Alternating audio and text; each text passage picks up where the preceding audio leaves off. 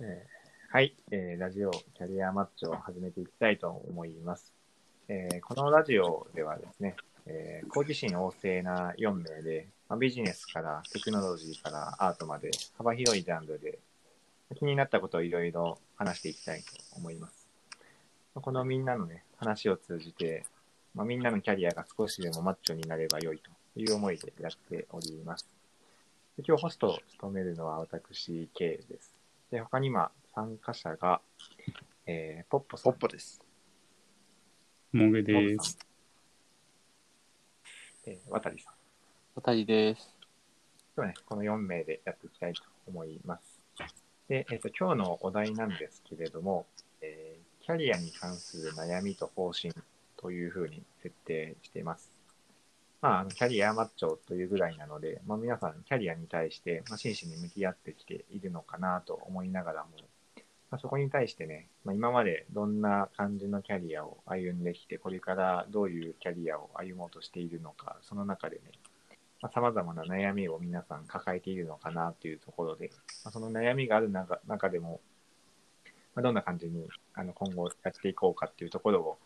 まあ、いろいろ聞ければ面白いかなっていうところと、あ、あの就活生とかね、若手社員とかがね、あの先輩方が、後輩方が、まあ、どんな風な悩みを抱えながら生きているのかっていうところも少し参考になるのかなと思います。えー、どなたから行きましょうかね。やっぱ若手順ですよね。若手順そうなの。なんかキャリアが浅い方の方が、まだ悩みの度合いの薄いみたいなのあったでしょ。急にゴリゴリな縦社会感出すじまあ 確かにな。急にね、急に来たな。まあ年功序列ですよね。そうそう。このメンバーで集まり始めて初めてぐらいの。まあね、誰がね、その年齢とかね、その年次とかはわかんないんだけれども、まあ、なんとなく、ポッポさんですかね、第一先頭。バッターそうですね。なんか台風並みの先輩風を今吹かされてるんで、ちゃんとその風を 受けようかなと思うんですけど、キャリアに関する悩みと方針についてで言うと、まあ、目指す先としては、僕はざっくりとしたビジョンがあって、それは、なんか医者になりたいなと思ってます。おーおー。おー。これなんかすごい抽象的な話なんですけど僕子供の頃から医者にずっとなりたくて、うん。その医者って人の体の悪い部分を見つけてそれを治療して結果的に患者さんの不安だったりとかそういったものを取り除いて幸せに導く素晴らしい仕事だと思っていたんですけどちょっと僕学生時代に一度医学部の受験を志したことがあったんですけどちょっといろんな理由で挫折してしまって諦めてしまったんですね。で医者か当時は建築家になりたいなと思っていてでその2つともに挫折してしまってちょっとこの後どうしようかなってフラフラしていた時期にたまたま文系科目の中で興味を持ったいわゆる法律関係の方に一旦キャリアを進めましたと。でただ今振り返ってみると法律科目の勉強をしてたのに今社会人になってやっていることは何かっていうと設計の仕事であって IT 関係の設計の仕事をしてるんですけどなんか結果的に一度建築家を諦めた割に何かを設計する仕事に就けたわっていうのがいい意味で成功体験としてあってだったらなんか一回挫折しちゃったけど今度あの頃諦めた夢を回収しに行こうかなと思ってここ数年ぐらいずっとどうやったら医者になれるかなっていうのを考えてます。で悩みとしてはまあいろんなアプローチがあるなとは思っていてそのどういうアプローチを取ろうかっていうところで悩んでます。なんか何も人の体を治すことだけが医者じゃないだろうなと。もっとなんか他にも直せるものがあるんだろうなって社会とか国とかそういったところのどこにアプローチをすれば自分のこの医者になりたかった思いっていうのがすっきりするのかなと思って悩んでいますただその悩みの方向性としてなるべく悩まないようにしようと思って。悩むんじゃなくてどっちがいいのかを考えられるところまで具体化できればなんか漠然とした悩みが消えるのかなと思ってるんで。そうですね。このアーキテクトとしての仕事についてのものも結構偶然によるところが大きかったので今は最大限楽しみながらいろんなことを身につけて視野広げていく中で具体的なものがつかめればいいなと思ってるのでそれこそこれまで触れてこなかったことに触れる機会っていうのをここ最近は増やしてます。例えば自分がずっと苦手だった理系科目あそこから逃げないようにっていうのをずっと意識して1週間にやっぱ最低でも56時間ぐらいは理系科目って言われるような科学系だったり数学系だったりの勉強を継続して続けていくとあなんかいろんなことできるようになるなっていう感覚があるので、まあ、まだ年次も浅いことですしもう少し積み重ねながら見えてくるものが出てきた時になんかちゃんと対応できるなんでしょう地の力っていうんですかね最低限のスキルセットを持っていられるような感じで頑張っていこうかなと思っています。以上です。ありがとうございます。1年ぐらいの付き合いになりますが、医者になりたいって知らなかったです。うん。で、初めて聞いた。きっかけとか、いつ頃から最初に医者になりたいって思った時期はいつ頃なのかっていうのと、そのきっかけとか、何が一番のトリガーなんですかね？ああ、医者にやりたいと思う。きっかけとしては、その中学の頃に仲が良かった同級生が癌になったことかなと思ってます。なるほどですね。で、なんでしょう、学生、まあ中学生って言ったら何もできないじゃないですか。うんですごく仲良くて最初仲が悪かった後に仲良くなったからこそ余計になんか仲良くなっちゃった友達だったので、どうにかしてあげたいなでもどうにもできないなっていうもどかしい気持ちを抱えていたんですね当時なので、うんそれが多分きっかけかなと思いますなるほどですね。その中で、その、まあ、あれですよね、その、自分で解決できない課題に対して、そのモヤモヤ感みたいなところで、まあ、自分が解決できる状態になればいいじゃんみたいな、まあ、そういう気持ちの切り替わりみたいな。そうですね。なんか本当に自分だけじゃなくて、やっぱり病気なので、大人、周りの当時の大人、学校の先生とか、その、彼のお父さんお母さんも何もできない状態が続いていて、全く誰も手出しできないぐらいやばいんだ。健康ってそうなんだ。病気ってそうなんだっていうのを初めて考えることになったので、なんかそういった八方塞がりの状態っていうのは嫌だなっていうなんか恐怖心が未だにあります。うん。それは強い原体験になりますよね。なるほど。ちなみに、さっき、あの、ま医者と建築家みたいな話があったと思うんですけど、建築家はどういうきっかけとか、その原体験が何かったりされるんですか？原体験は、そうですね、なんか、医者ほどクリアなものはないんですけど、もともと小さい頃から何かを作るのが好きで、レゴうん一人っ子だったので、レゴブロックを1日本当に8時間とか遊ぶような変わった子で、で、何を作ってるのかって聞かれても答えはないみたいな。ああ。小学校上がる前か幼稚園の時に作った一番の力作は階段だったんですよ。レゴブロックで階段を作ったんですけど、その段差が130段ぐらいの階段をただ作って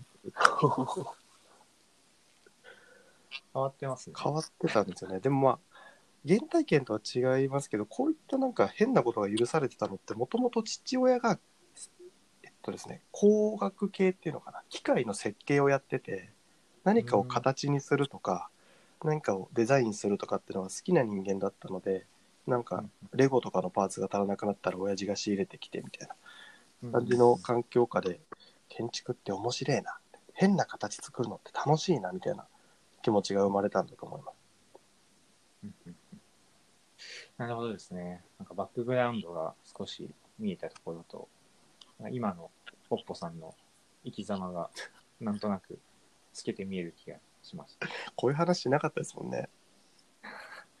前ね、そういう機会があったんですけど、ちょっとポッポさんね、出られなかった場合があった機会があった。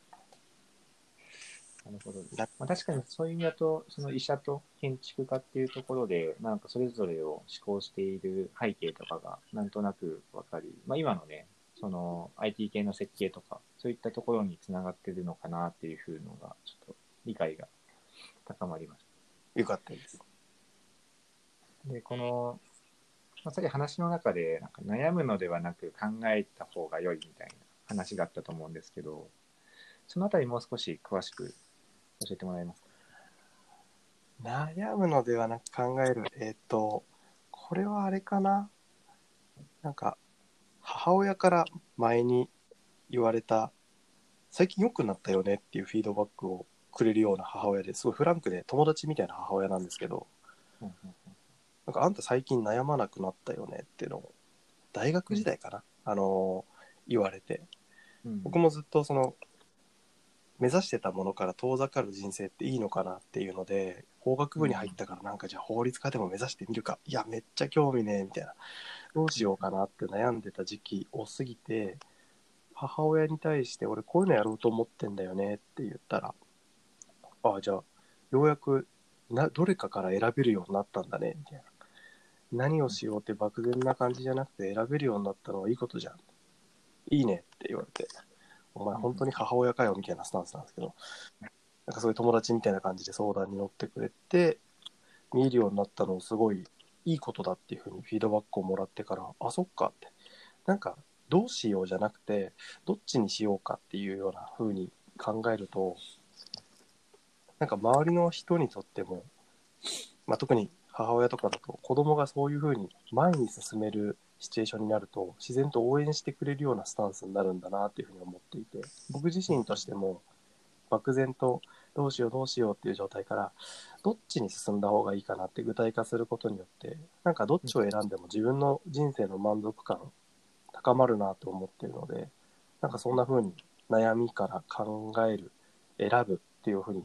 シフトしたのかなと思ってます。なんか、あれまだ20代ですよね。まだ20代リアルに自分の周りで、その、みんな入社、あれ ?2、3、2 3年目とかでしたっそうですね。今3年目入ったぐらいですね。けで、そのあたりにね、なんかいろんな人生経験を経て、達観している人、見た目の方ってやっぱ少ないので、そうですね。なんか自分の人生本当にうまくいったことがないなぐらいの感覚だったので、挫折経験については豊富かなと思ってます。そうですね。なるほどね。ゴミみたいな学生時代を過ごして、ゴミみたいな恋愛をして、ゴミみたいな時給300円のバイトしてとかってなかなか得られるキャリアじゃないのかなと思うんで。なるほどですね。なんかそのキャリ今後のキャリアを考えていく中でとか、やキャリアについて歩んでいく中で、なんかポリシーとか、なんか譲れないものとか、なんかこれだけはちゃんとやっていきたいなみたいなのって、なんかあったりされますか？ああ、一点あるのが、なんか家族を犠牲にするような働き方だけは絶対にやめようっていうふうに思ってます。その僕は去年結婚をして今妻と一緒に暮らしているんですけどその何でしょう。楽しくなっちゃってるハイな状態だともう家族のことが視界に視野に入らなくなってしまうぐらい没頭してしまうんですけどこれってなんか後になってから後悔するなと思っていてうん。なんか父親の働き方見てるともう典型的な昭和のワーカホリックみたいな。24時間働けますよどやみたいな感じの働き方してるんでなんか今の時代に合わせて自分の性格考えるとこのキャリアに関する方向性っていう意味では僕は働くことも遊ぶことも家族と過ごすことも自分のキャリアの一部かなと思ってるのでなんかお金はそんなにいらないですけど最低限困らない程度あってプラス家族とゆっくり過ごす時間を持てればそれがベストかなと思ってるんでそこだけは譲らないようにしてます。素敵な旦那です旦那ですね。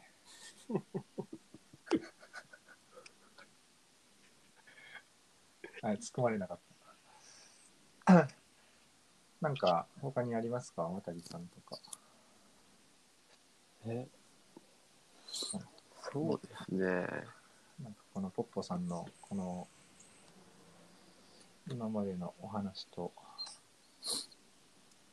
普段接するポッポさんに対して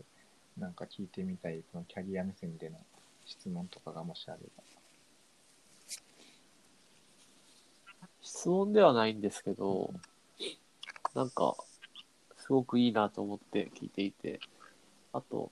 なんかやりたいと思ったら別にやればいいんじゃないと思うんで、その、医者の話じゃないですけど、そういう一見実現性の低そうな目標でも、まだ、まあ僕よりは年齢も若いし、なんかそういうのもいろいろとこれからチャレンジしてみたら面白そうだなって聞いてて思いました。ないですね。なんかざっくりとした医者になりたいんですよねみたいな漠然とした夢を周りの方に言うとちょっと面白がってくれる方がいるっていうのはいわゆる若手の特権かもしれないですね、なんかわけわかんないこと言ってもお若いやつってなんか変なこと考えてるの面白いなって思ってもらえるのはありがたいんで。実際どうなんですかね。前僕そういう関係の仕事してた時に医者の知り合いというかお客さんいたんですけど30後半で研修医開けたって人もいたんで、まあ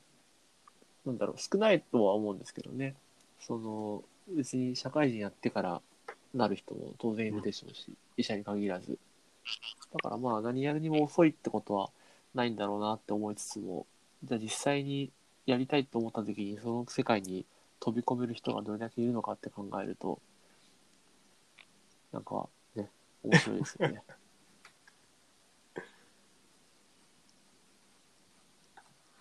はい。まあちょっとね、あの、いっぱい聞きたいところではあるんですけれども、まあ、時間もね、限られているところもありますので、次は、次はあれかな？今年の、ポジショニングトークをすると、モグさんああ、やっぱりそうなるか。そうですね。なるほど。そうですね。あの、ポッポさんのね、いい話の後に僕は、そんなにいい話がないなと思ってですね。そう。ちょっと一発目からよかよ良すぎましたよっていうでも逆逆にねうんあれだと思うんですよね。まだその入社年次が浅いところもあると思うんですよね。なんか徐々に社会人経験が高まることで、なんか、やっぱこれどうなんだろうなって悩んでくる時期とかもあったりしながらも、あるのかなっていう。なるほど。そうですね。まあ、あれですよね、キャリア。あ、あの、あんまりこう、うん、そうだな。まあ、性格的にちょっとひねくれてるというのもあってですね。あの、キャリアキャリアした何かを目指すっていうのはあんまりやりたくないですね、自分の心情として。で、その時にじゃあ何をよりどころにしようかなというのはまあ昔からあって、うん、そうすると、まあ僕のやっぱりそれは原体験に戻ると、まあ音楽なんですよね。まあずっと吹奏楽を10年間やってきましたというところで。で、まあ音楽のいいところっていうのは、その演奏して目の前にそのお客さんがいて、そのお客さんがやっぱりいい演奏すると喜んでくれるしっていう、そのリニアな反応が返ってくるのが楽しいというのがまあ多分一番かなと思っていて、まあそうすると自分のキャリアの中でも、キャリア、そうですね、自分の仕事でもそういうものをまあ作っていきたいというか、そういう仕事でありたいなというのは常に思うんですよね。まあちょっとコンセプチュアルなんですけど。うんだからまあ目指してるのはそこだけなんですよね。なんか僕あんまりこう、なんだろうな。そう、世界の何百万人の越境、全米がないだとか、あんまり興味がなくて、あの目の前にいる人が幸せであればそれでいいかなっていうようなことを考えて常に、あの、なんだろう、自分の仕事を選ぶというか、ようなことはしますね。かなあとは、そうだな、自分の仕事としては、やっぱりずっと指揮者っていう役割をやってきていて、でなんかそのマインドはずっと変わんないんですよね。こう、ある程度こうだろうっていう方向性を示して、それで持っていくっていう。やっぱりその中でこうだろうって方向性を示すから反発があるんですよね。絶対どのコミュニティにも。でね、その過程が苦しいんですけど、それを抜けた瞬間が超気持ちいいっていう非常にマゾフィスティックな 環境がありますね。はい、大体ね、そういう仕事をしていて僕が初めから受け入れられたことなんて一度もなくてね、100対1みたいな。楽団員100人対僕みたいな。こともまあ全然あるし、うん廊下歩いてりゃ悪口も聞こえるし、あの、そういう環境なんですよ。でもね、そこにちゃんとこう向き合い続けて、なんだろうな、人間、人間にこうずっと向き合い続けると最終的に帰ってくるんですよね。あの、それは演奏っていう形でもそうだし、あの、なんか最後の方に、あなたがそこ、あなたがこういう風に導いてくれてよかったっていうことを言ってくれる人がいて、まあ全員じゃないんですけどね。うんもうそれがやっぱり楽しいですよね。というわけで、僕はそういう、その、目の前にいる人をどれだけ幸せにできるかということを、じゃあそのためにどうすればというのを、まあ、ある種方向づけするような仕事はしたいなと常に思っていますね。うんうんうんありがとうございます。その、指揮者マインドというか、指揮者の、まあ、実際に指揮者の経験があって、そこの能力を発揮している方って結構稀有だと思うんですけど、自分の周りにもあんまり多くはないかなと思うんですけど、その、いつ頃からなんかそういう、なんか指揮者みたいな、なんかその全体の方向づけだとか、なんかそういった立ち回りとか、まあ、好きなのか得意なのか、なんかそういったのが自覚するようになったのって、いつ頃から？ああ、なんだろうな。あの、中学生の頃に、あの、メジャーっていう漫画が流行ったんですよね。そうそう。あの、結構知ってる人は、この世代だと多いと思うんですけど、最近ね、セカンドシーズンが始まりましたけど、まあ、あの、あれを見てだいぶ影響されましたよね。あの、重野五郎という主人公の生き方に。僕、それ影響されやすいんですよ。ああなりたいと思ったんですよね。あの、うんなんか周りを導いていく感じというか。でね、うんでもその感じで高校に入ったら、まあ見事に失敗しましてね。学団員全員から嫌われるっていうまず高校でやりました。でもその後ね、あの、いろいろ経て、一応資源の五郎的な感じになれたんですよ。うあんの、そう、あれはね、面白かったですね。あの、そなので、まあ、ちょっと質問から答えると多分あの時でしょうね。その中学で重野五郎になりたいと憧れて、高校で失敗し、しかし最終的になんとかした。なんとかしもうしたっていうかね。もうね、あれはね、なんとかしたとかじゃないんだよな。みんながさせてくれたっていう感じもあるし。かな、それが、あの、原体験ですね。なるほど。なんかそういう、まあ、いわゆるもうリーダーシップみたいなのがすごい強いのかな。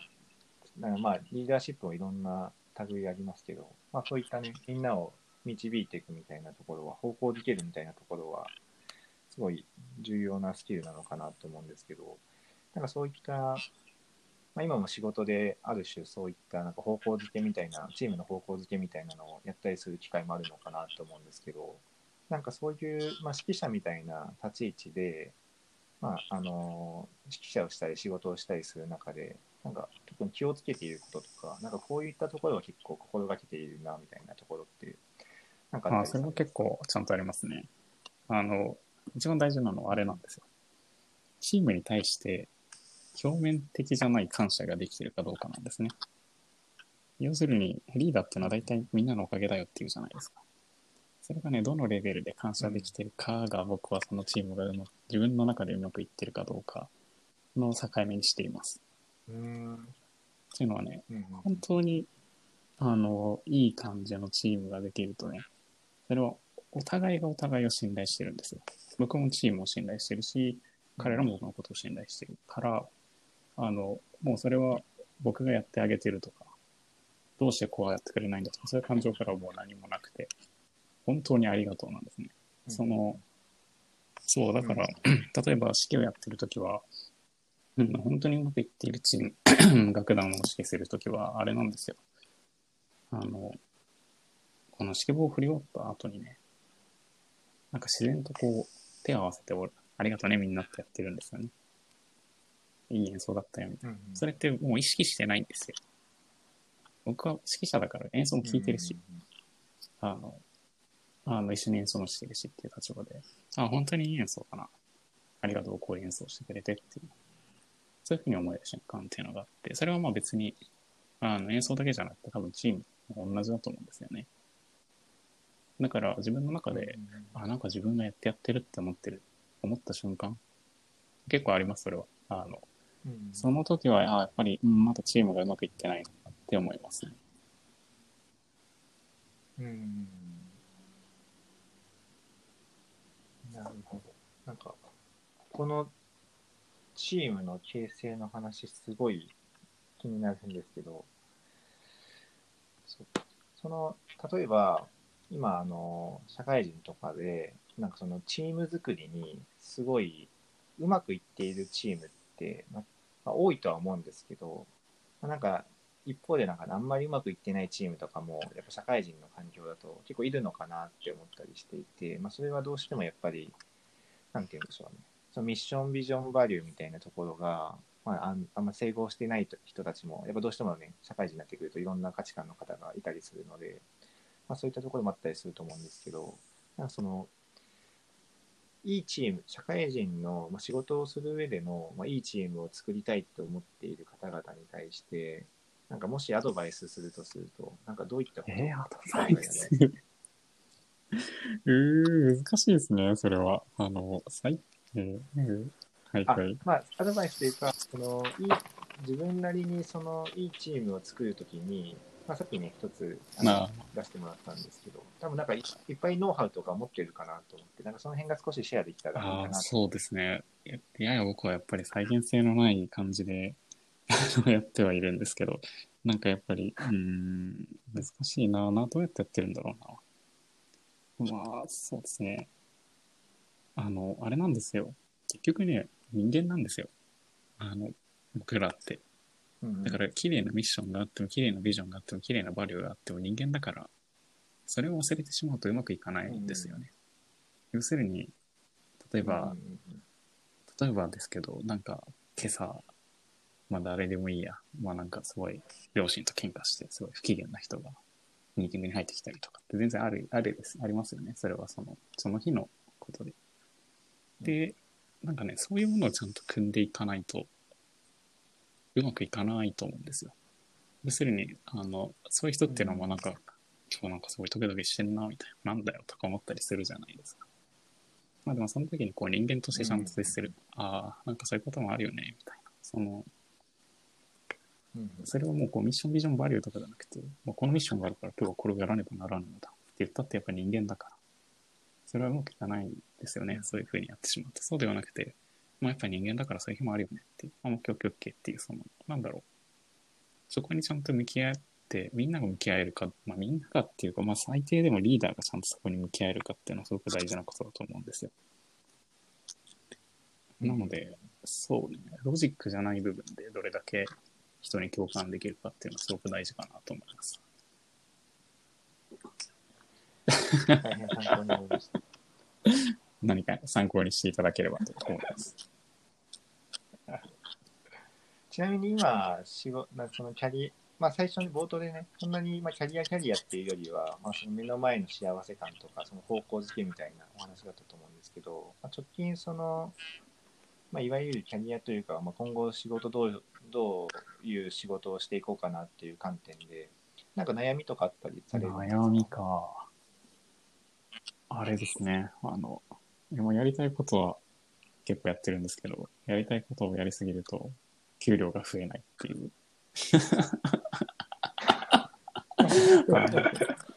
悩みがありますね。それは、ちょっとね、なんともコメントしがたい。やっぱり一つの会社に長くいてちゃんとやるっていうのも大事だなとか。その、やっぱり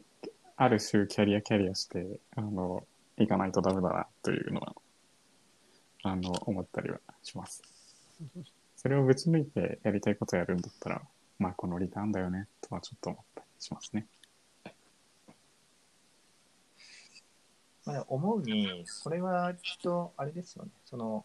曲線がどういう曲線かっていうところで、なんか線形な感じなのか、その、曲線的になっているのかっていうのは結構あるのかなと思っていて、なんかそういうモブさんみたいな働き方の方って、なんか、知り、すごい知り上がりとしてめちゃくちゃ大成するタイプだと思うんですよね。自分の周りとか見ていても、なんか、やりたいことをやってる方が、結局30代とかになると、なんかそこの専門性とか、まあ、なんか自分なりにいろいろ経験してきているから、やっぱ語れ、自分の言葉で語れることも増えてるし、なんかそういった人がまあ今後求められているのかなっていうのを、なんかいろいろ話を聞いていると思ってるりするので、まだね、そうですまだ20代20代ですよね。全然好きなように生きてるのがいいと思います。先輩からのカウンセラー、カウンセリングを受けてます。いや、僕も、あざまなので。というか、あの、正直、なんか、何歳になっても好きなように生きてる人が一番強いと思いますけどね。ああ、まあ、それはで、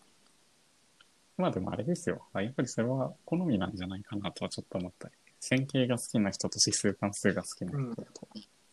いるような気がしていて、僕は完全に指数関数を、まあそもそも意識的に狙いに行っているので、い今はいいんだとうんいうマインドでやってます。あの、あれですね。売れない芸人みたいな心境です。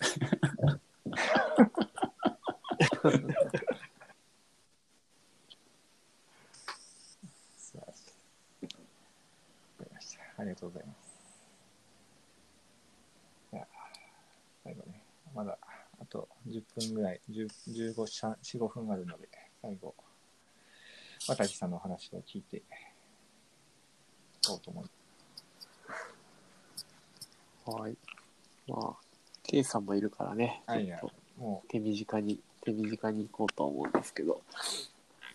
僕は、キャリアで言うと、悩みっていうところで言うと結構あって、あの、なんだろう。結構好きなことにはすごい熱中するんですけど、興味のないことって本当に何もできなくて、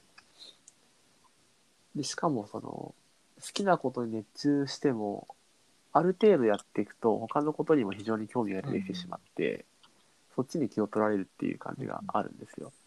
で、今までやってきたものでも、ずっと長く続けてることって中学からやってるテニスなんですけど、それも本当にあの文字通り去年までは本当に毎週毎週やってて、やらない、練習しない週があると気持ち悪くなるぐらいの感じでずっとやってたんですけど、今やっぱりちょっと勉強の方をやってみたりとか、あとまあ筋トレの方をメインでやってた時はやっぱりテニス中断したりとか、なんかこう他に興味が移ってしまうと、もうそっちにこう軸足が移ってしまうような感じの性格なので、これをキャリアに当てはめると、やっぱり一つところにずっといて腰を据えるみたいなのがちょっと苦手なのかなっていう感じがあって、で、やっぱり、あ、これが自分にとって、あの、面白い仕事だみたいな。のを他に見つけたとしても、まあまた近い将来違うことに興味が移るんだろうなっていうふうに思いながらなんかやってるんで、その辺が、まあ、あのどこまで許容されるのかっていうところ。あのその許容っていうのは別にまあ誰に強要されるわけでもないんですけど例えばそのリターンとの兼ね合いであったりとか、自分にできることをまあ、えっと、なんて言うんだろう。経験値との兼ね合いであったりとかっていうところも含めてどこまで許容できるのかなっていうところが一つ、まあ、悩みというか考えていかなきゃいけないなっていうところであとはまあ自分は30代の 前半なんですけどいろんなことに興味があって手を出すは若者のうちはすごくいいっていうふうには思ってたんですけど、まあ、どっかしらで多少ちょっと広げた風呂敷を畳にかからなきゃいけないタイミングっていうのはあると思っていて、うんそれはそれで。それがそろそろそういうタイミングが来るんじゃないかなっていうふうにちょっと感じていると。一旦その軸足となるとこを一旦絞って、ちょっと集中してみるっていうのも、まあ必要な年齢に近づいているんじゃないかなっていうような気もしていて、その辺と自分のあの性格的な面との兼ね合いというか、あれがちょっと悩み、悩みっていうのかな。考えなきゃいけないなっていうところですね。ありがとうございます。なんか、多いと思うんですよね。そういう方、特に最近だと、なんかやっぱ選択肢もいろいろ見えてくる中で、なんかそういって、まあ楽しいこといっぱいあるし、みたいなのが、すごい共感できるとこたくさんあるなと思っていて。で、まあ、今後ね、その、まあ何かしら絞っていかなきゃいけない、まあ、絞っていこうかなみたいな時に、なんかその、ど、どんな感じに絞っていこうとか、なんかどうやったら絞れるかなとか、なんかそのあたりについて、なんか考えたりすることありますか？しあのまあ、それで言うとやっぱり自分が得意なことっていうのがまあ一番いいだろうなって思っていて、なんか性格的にその好きなこととか得意なことっていうのはあると思うんですけど、多分自分にとっては得意なことをやってる時が一番まあいいのかなっていう感じがしていて、まあ、好きでも苦手なこととかってあるじゃないですか。でも僕の場合は得意なことをやっているとそれが好きになってきてっていう好循環を生むことが多かったようなうん。気がするので、まあ、得意なことに絞っていって集中してみるっていう軸で考えるのがいいのかなというふうには思ってますね。ちなみに、もし次、なんか、こういう仕事とか、うん。こういうポジションとか、なんかやってみたいなって思っていることとかってあったりするんですか？難しいですね。僕は、まあ、でも今はそれこそマーケティングの仕事をしていて、そこをもうちょっと集中したいなっていうのがあるんですけど、ただどうしてもやっぱりその、なんだろう、経営者的なものには憧れというか興味があるので、何らかのタイミングでそういうのにはちょっとチャレンジしてみたいなとも思いますし、あとは、あと、あれなんですよね、僕もそのポッポさんじゃないけど、まあ、法学部卒業していて、当時はその法律関係の仕事っていうのは、一旦は諦めて企業就職したんですけど、まあ、できるできないは別として、いまだにちょっと興味があるっていうのは拭えないので、なんかそういう専門職的なものにチャレンジするっていう可能性も、まあ、ないとは言えないかなっていう。素晴らしいです。というか、法律関係のことを学んでいるのが2人部っていうのが、僕からするとなかなか信じられない。よよ4人中2人って結ちょっと偏ってますよね。そういや、優秀そうそうそう。なるほど。働き方に関して、なんか、こういう働き方がいいとか、なんか、こだわりとかポリシーとか、なんか働く上で、働くというか、まあ仕事も含めて、なんかこういったところをちょっと大切にしていきたいなみたいなのって、なんかあったりされます？かああ、ポッポさんも言ってましたけど、まあ、やっぱり家族がすごい大事にしたいなと。そこを顧みないような働き方っていうのは、うんまあもうできないなっていう、できないししたくもないなっていうのが一つあるんですけど、あとは結構、なんだろう、自分の趣味じゃないですけど、いろんな本読んだりとか、知らないことを勉強してみたりとか、あの自分の能力を高めるような勉強をしたりっていう仕事以外の時間っていうのもすごい大事にしてるので、仮に面白い仕事に出会えて本当に四六時中仕事のことだけで頭がいっぱいでもいいよみたいな仕事があったとしても、じゃあその、なんていうんですかね、自己うん研鑽みたいな、そういう時間をは別で持っておかないと多分おかしくなるので、その辺の兼ね合いができる働き方っていうのは絶対大事だなと。だから本当にもう死ぬほど一日中ずっと働いてるみたいなのはうん多分無理なんですよ。うん辛いとかじゃなくて、他にやらなきゃいけないと思っていることが非常に多いので、その時間を捧げるほどの働き方はちょっとできないかなっていう。めちゃくちゃし僕も近いところもあるので、よくわかります。ポッポさんとか、モープさんとか、なんか、コメントとか、なんか聞いてみたいとこが、もしあれば、無茶ぶりを今してますが、そうですね。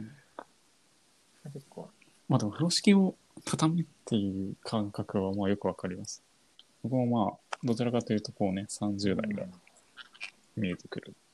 年齢になってきてしまいまして、あの、なんかよく言いますよね、30とかそれぐらいまでに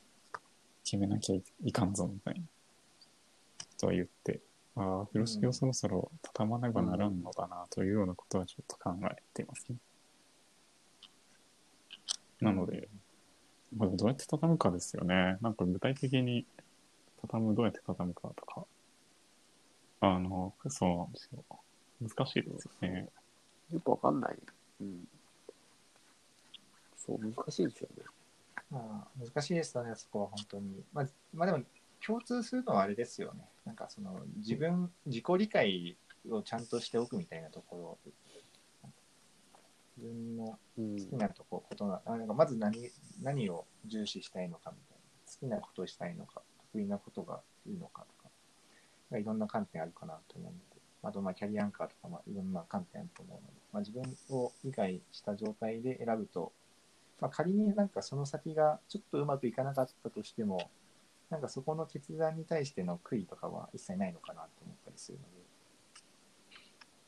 そういったところなのかなと思ったりもしてます。そうですね。悔いのない選択をということで。いや、それが一番難しいんだよな。そうですね。まあ、何、何を選ぼうと絶対悔いはあるんでしょうけどね。そこでどう考えるか。うんなんか取り返しがつかない後悔だけやめたいですよね。ああ、まあ、そうですね。それは間違いないですね。うん、もう時は戻せないからもうどうしようもならないってことだけ避ければまあなんか基本的に笑って過ごせるんじゃないですかね。死ぬこと以外はかすり傷でやつですか。かすり傷じゃないですね。それちょっとあれだな。今ちょっとあれだな。最後でした？ね。どこまでボケようか今悩みました。うん。深で折っちゃったなみたいな。かすり傷ではないです。あれですよ。彼がかすり傷って考えてるかどうかわかんないですよね。かすりあ、あの、深手ってどう考えてるかどうかわかんないですよね。まあ、そうそうそう。うん。まあ、これもなんとかって思ってるかもしれないし。長期的に見たら、まあ一つのネタかもしれないです。うん。まあ確かに、そう思うと、まあその本人がどう思うかどうしたいかですね。結局、誰が。あんまり周りに言われたことを鵜呑みにして、右往左往するよりも、まあ、自分なりに、自分なりの意思決定の積み重ねみたいなのが、まあ一つ後悔を減らせるポイントなのかもしれないですね。うん。確かにうんな。周りを見すぎないっていうのは大事かもしれないですね。いい感じにまとまったので、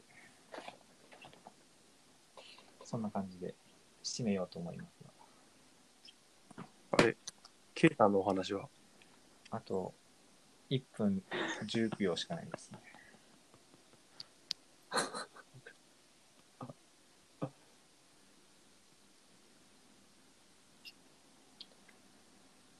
あ僕は、僕、そんな話すことないんです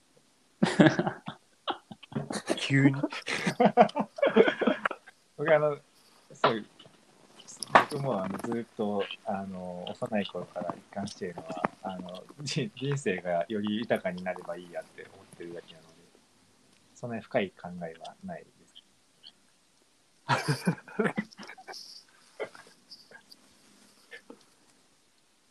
なんか、うまく逃げられたとか思ったっ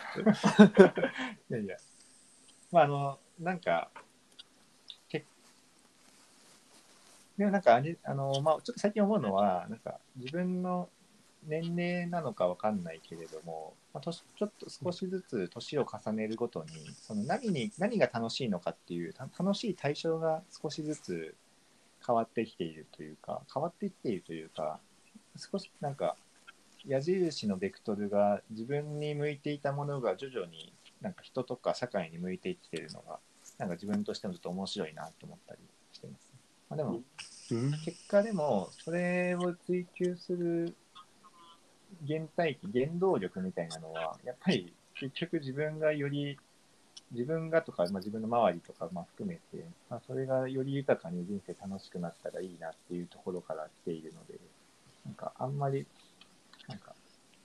これを成し遂げたいとかなんか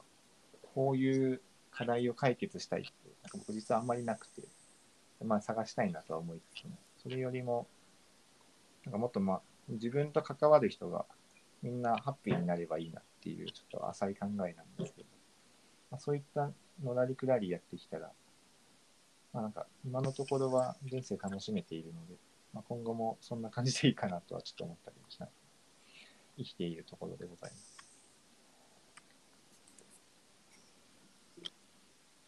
いいと思います。悩みとかって今ないんですか？悩みはいっぱいありますよ。まさに渡さんの言っていただいたような、その絞り込んでいくみたいなね、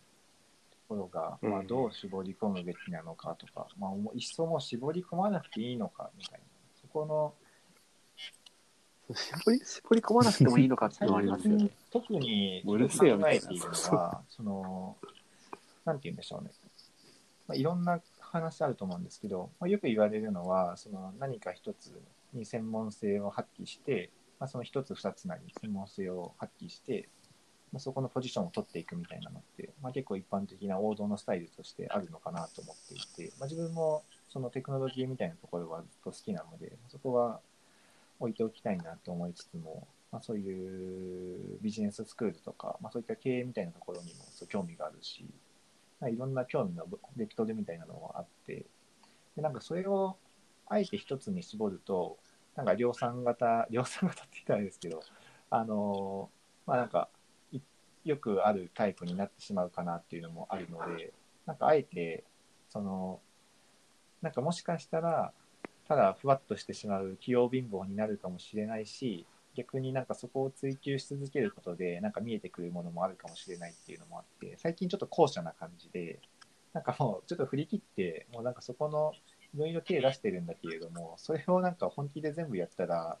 なんかどうなるのかなっていうのをちょっとここ2、3年は取り組んでいるところですね。うんうんまあ、それが結果としてやっぱりちゃんと一つに絞り込んでそこでポジション取った方がなんかやっぱコスパ良かったわとか、ね、楽しかったわみたいな話はあると思うんですけど、まあ、楽しい楽しくないみたいな軸で言うと、まあ、今は楽しいのであとはまあその、ね、リターンとかそういった観点で、まあ、その選択が果たして良かったのかどうかっていうのは、まあ、後々になって出てくるのかなとは思ったりしてます。で最近はだから、まあ、絞り込むところが悩みなんだけれども、まあ、あえて意図的にその何か一つ自分はもうエンジニアだとか自分はもうマーケティングだとかなんか絞職種を絞り込むっていうよりはなんか結局楽しいことをやり続けたいとかなんかそのま身の回りの人たちが楽しくなるようなプロダクトとか作れたらいいしなんかそういう楽しめる楽しもうとしてる人たちがより楽しめる環境とかプラットフォームが用意できたらいいなって思っているのででなんかそこに一つの専門性っていうよりは、なんかいろんな能力とかがいるのかなと思っていて、で、まあ当然一人では何もできないので、まあそこをチームとしてやっていくときに、なんかみんなが、なんだろう、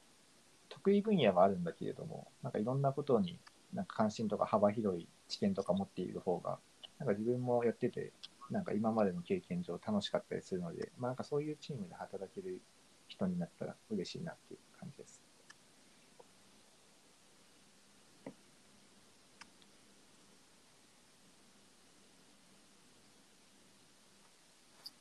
ちゃんと答え持ってるじゃないですか。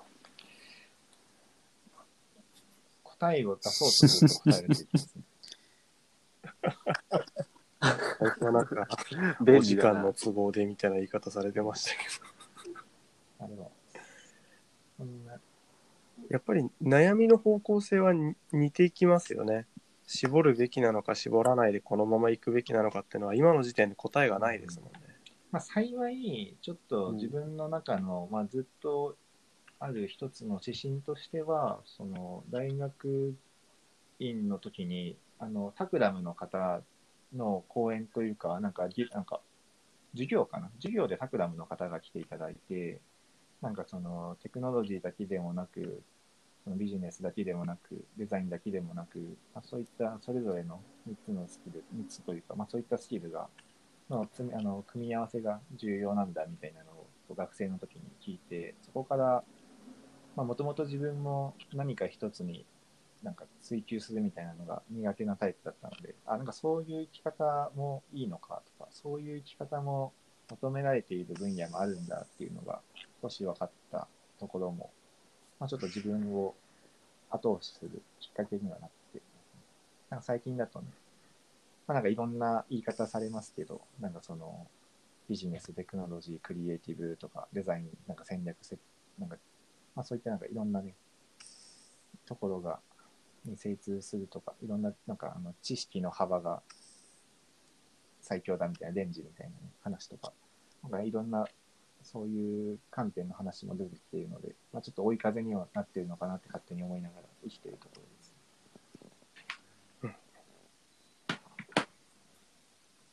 ちょ直近の方針としてはこのままゴリゴリ今手を出してるものを深掘りするっていう感じですかね。そうですね。まあ、そこで一つ自分の中で意識をしているのは、その、最終的に何を自分がしたいのかみたいな観点で言うと、やっぱりその何かしらのプロダクトなのかサービスなの、まあ、というかまあ仕事をする上で、結局みんなの仕事っていうのは、何かのプロダクトとかサービスとかを作る上での、そのバリューチェーンの中で、まあ、今どこにいるのかっていうのが、まあ、あると思うんですね。それは別に人事部の仕事だったり、事務の仕事だったりしたとしても、そのサービスとかプロダクトとか企業のバリューチェーンの中で、ま、どこにいるのかっていうのはあると思っていて、で僕はなるべくその一つのサービスの企画から開発からグロースまでの全体のバリューチェーンをちゃんと理解したいっていうところが結構強くあって、まあ、そこなんでなどんな仕事をするにしてもその一つのサービスのバリューチェーンの中で今自分はこれに費やしてるのかなとか今これを勉強してるのかなっていうのを意識するようにしてで最終的にはそのプロダクトとかサービス全体とかもしかしたらその事業全体なのか、まあ、そういったところをあの更新付けできるような状態になったらより楽しいのかなっていう、まあ、自分の人生がより楽しくなるかなっていうところに結びついてくるかなって思ってます。うんうん、逆になんか私とか渡さんは家族は大切にしながらやりたいことをやるっていう話だったと思うんですけど K さんの中でこれはやりたくないなとこういうところだけは気をつけたいなみたいなポイントってありますか？ああ、それは、あの、なんだろう。自分に期待している人たちを裏切らないっていうところですかね。でそれはうん、もし、多分家族ができたら、家族が多分期待してくれる、期待しというか、信頼してくれてると思うので、まあ、その信頼は裏切りたくないなっていうところその期待を超え続けるみたいなのは、結構昔から、なんか、それが一つ、なんかね、戦闘民族サイヤ人みたいな生き方なので、なんかそういう期待というか、なんかそういったのがあればあるほど楽しくなってくるので、まあ、そういうみんなの期待とかを超えていけるような状態になってなりたいと思っているので、まあ、嫁嫁とかね、子供とかの期待も上回っていきたいなっていうのがありますね。なるほど。まあ、でもなんか実際に嫁とかか子供ができた時のそのワークライフバランスでどういう状態がになるのかっていうのはやっぱ今現時点だとあんまりイメージが湧かないですね。その時になってみないと。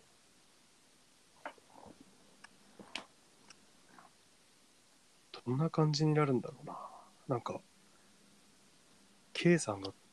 家庭で、いわゆる家事をやるイメージが、いやいや、僕、パエリアとか作ってましたよ。よあれじゃないですか。女性曰く、男性の料理、パエリア作るって言ったら、なんか、こだわりがすごすぎて、もう、それは趣味の世界だみたいなことをよく言われるじゃないで楽し自己満足のためにやってます。どんな感じになるんだろうな。なんか、それはそれで楽しみにしてます。割とね、普通に落ち着いてるかもしれないです。やっぱ普通の、え普通 普通のっていうか、あの、あ、でも、あの、僕、ずっと野球やってたので、子供とキャッチボールしたいっていうのはあるんですよね。キャッチボールとか、スポーツしたいっていうのは、もともと結構強くあって、テニスでもサッカーでも何でもいいんですけど、僕結構、あの、親が割とそういう方だったので、なんか、小学生の頃とか、毎なんか毎週土日とかに、なんかこう、でっかい公園連れて借りて野球やったりサッカーやったりしてたので、なんかうんそういうお父さんには憧れてるので、なんかそういう風にはなりたいなとは思いますね。すごい、なんか、K さんの人間的な部分に触れた。まあ、キャラですからね、AI は。人間的なところもねそうなんですよ。なんか人間風 AI じゃないんですね。人間がキャラだと思ってました。そこって面白いですよね。その AI のそのパラドックスみたいなところで、その本物の人工知能とは何かみたいな話になってきますよね。その。出力だけ見ていて、その出力がその人間っぽかったら、その人は人間なのかっていう、その中身の思考過程とかはどうでもよくて、アウトプットだけを判断して、そのアウトプットが人間らしければ、その人は人間と捉えるのかみたいな話で、面白いですよね。K さんが不気味の谷谷を乗り越えられることを祈る。そうなんですよ。そうなんですよ。ね 今、ボロが出ましたね。まあちょっとね長、長くなっちゃったので、そろそろ終了したい。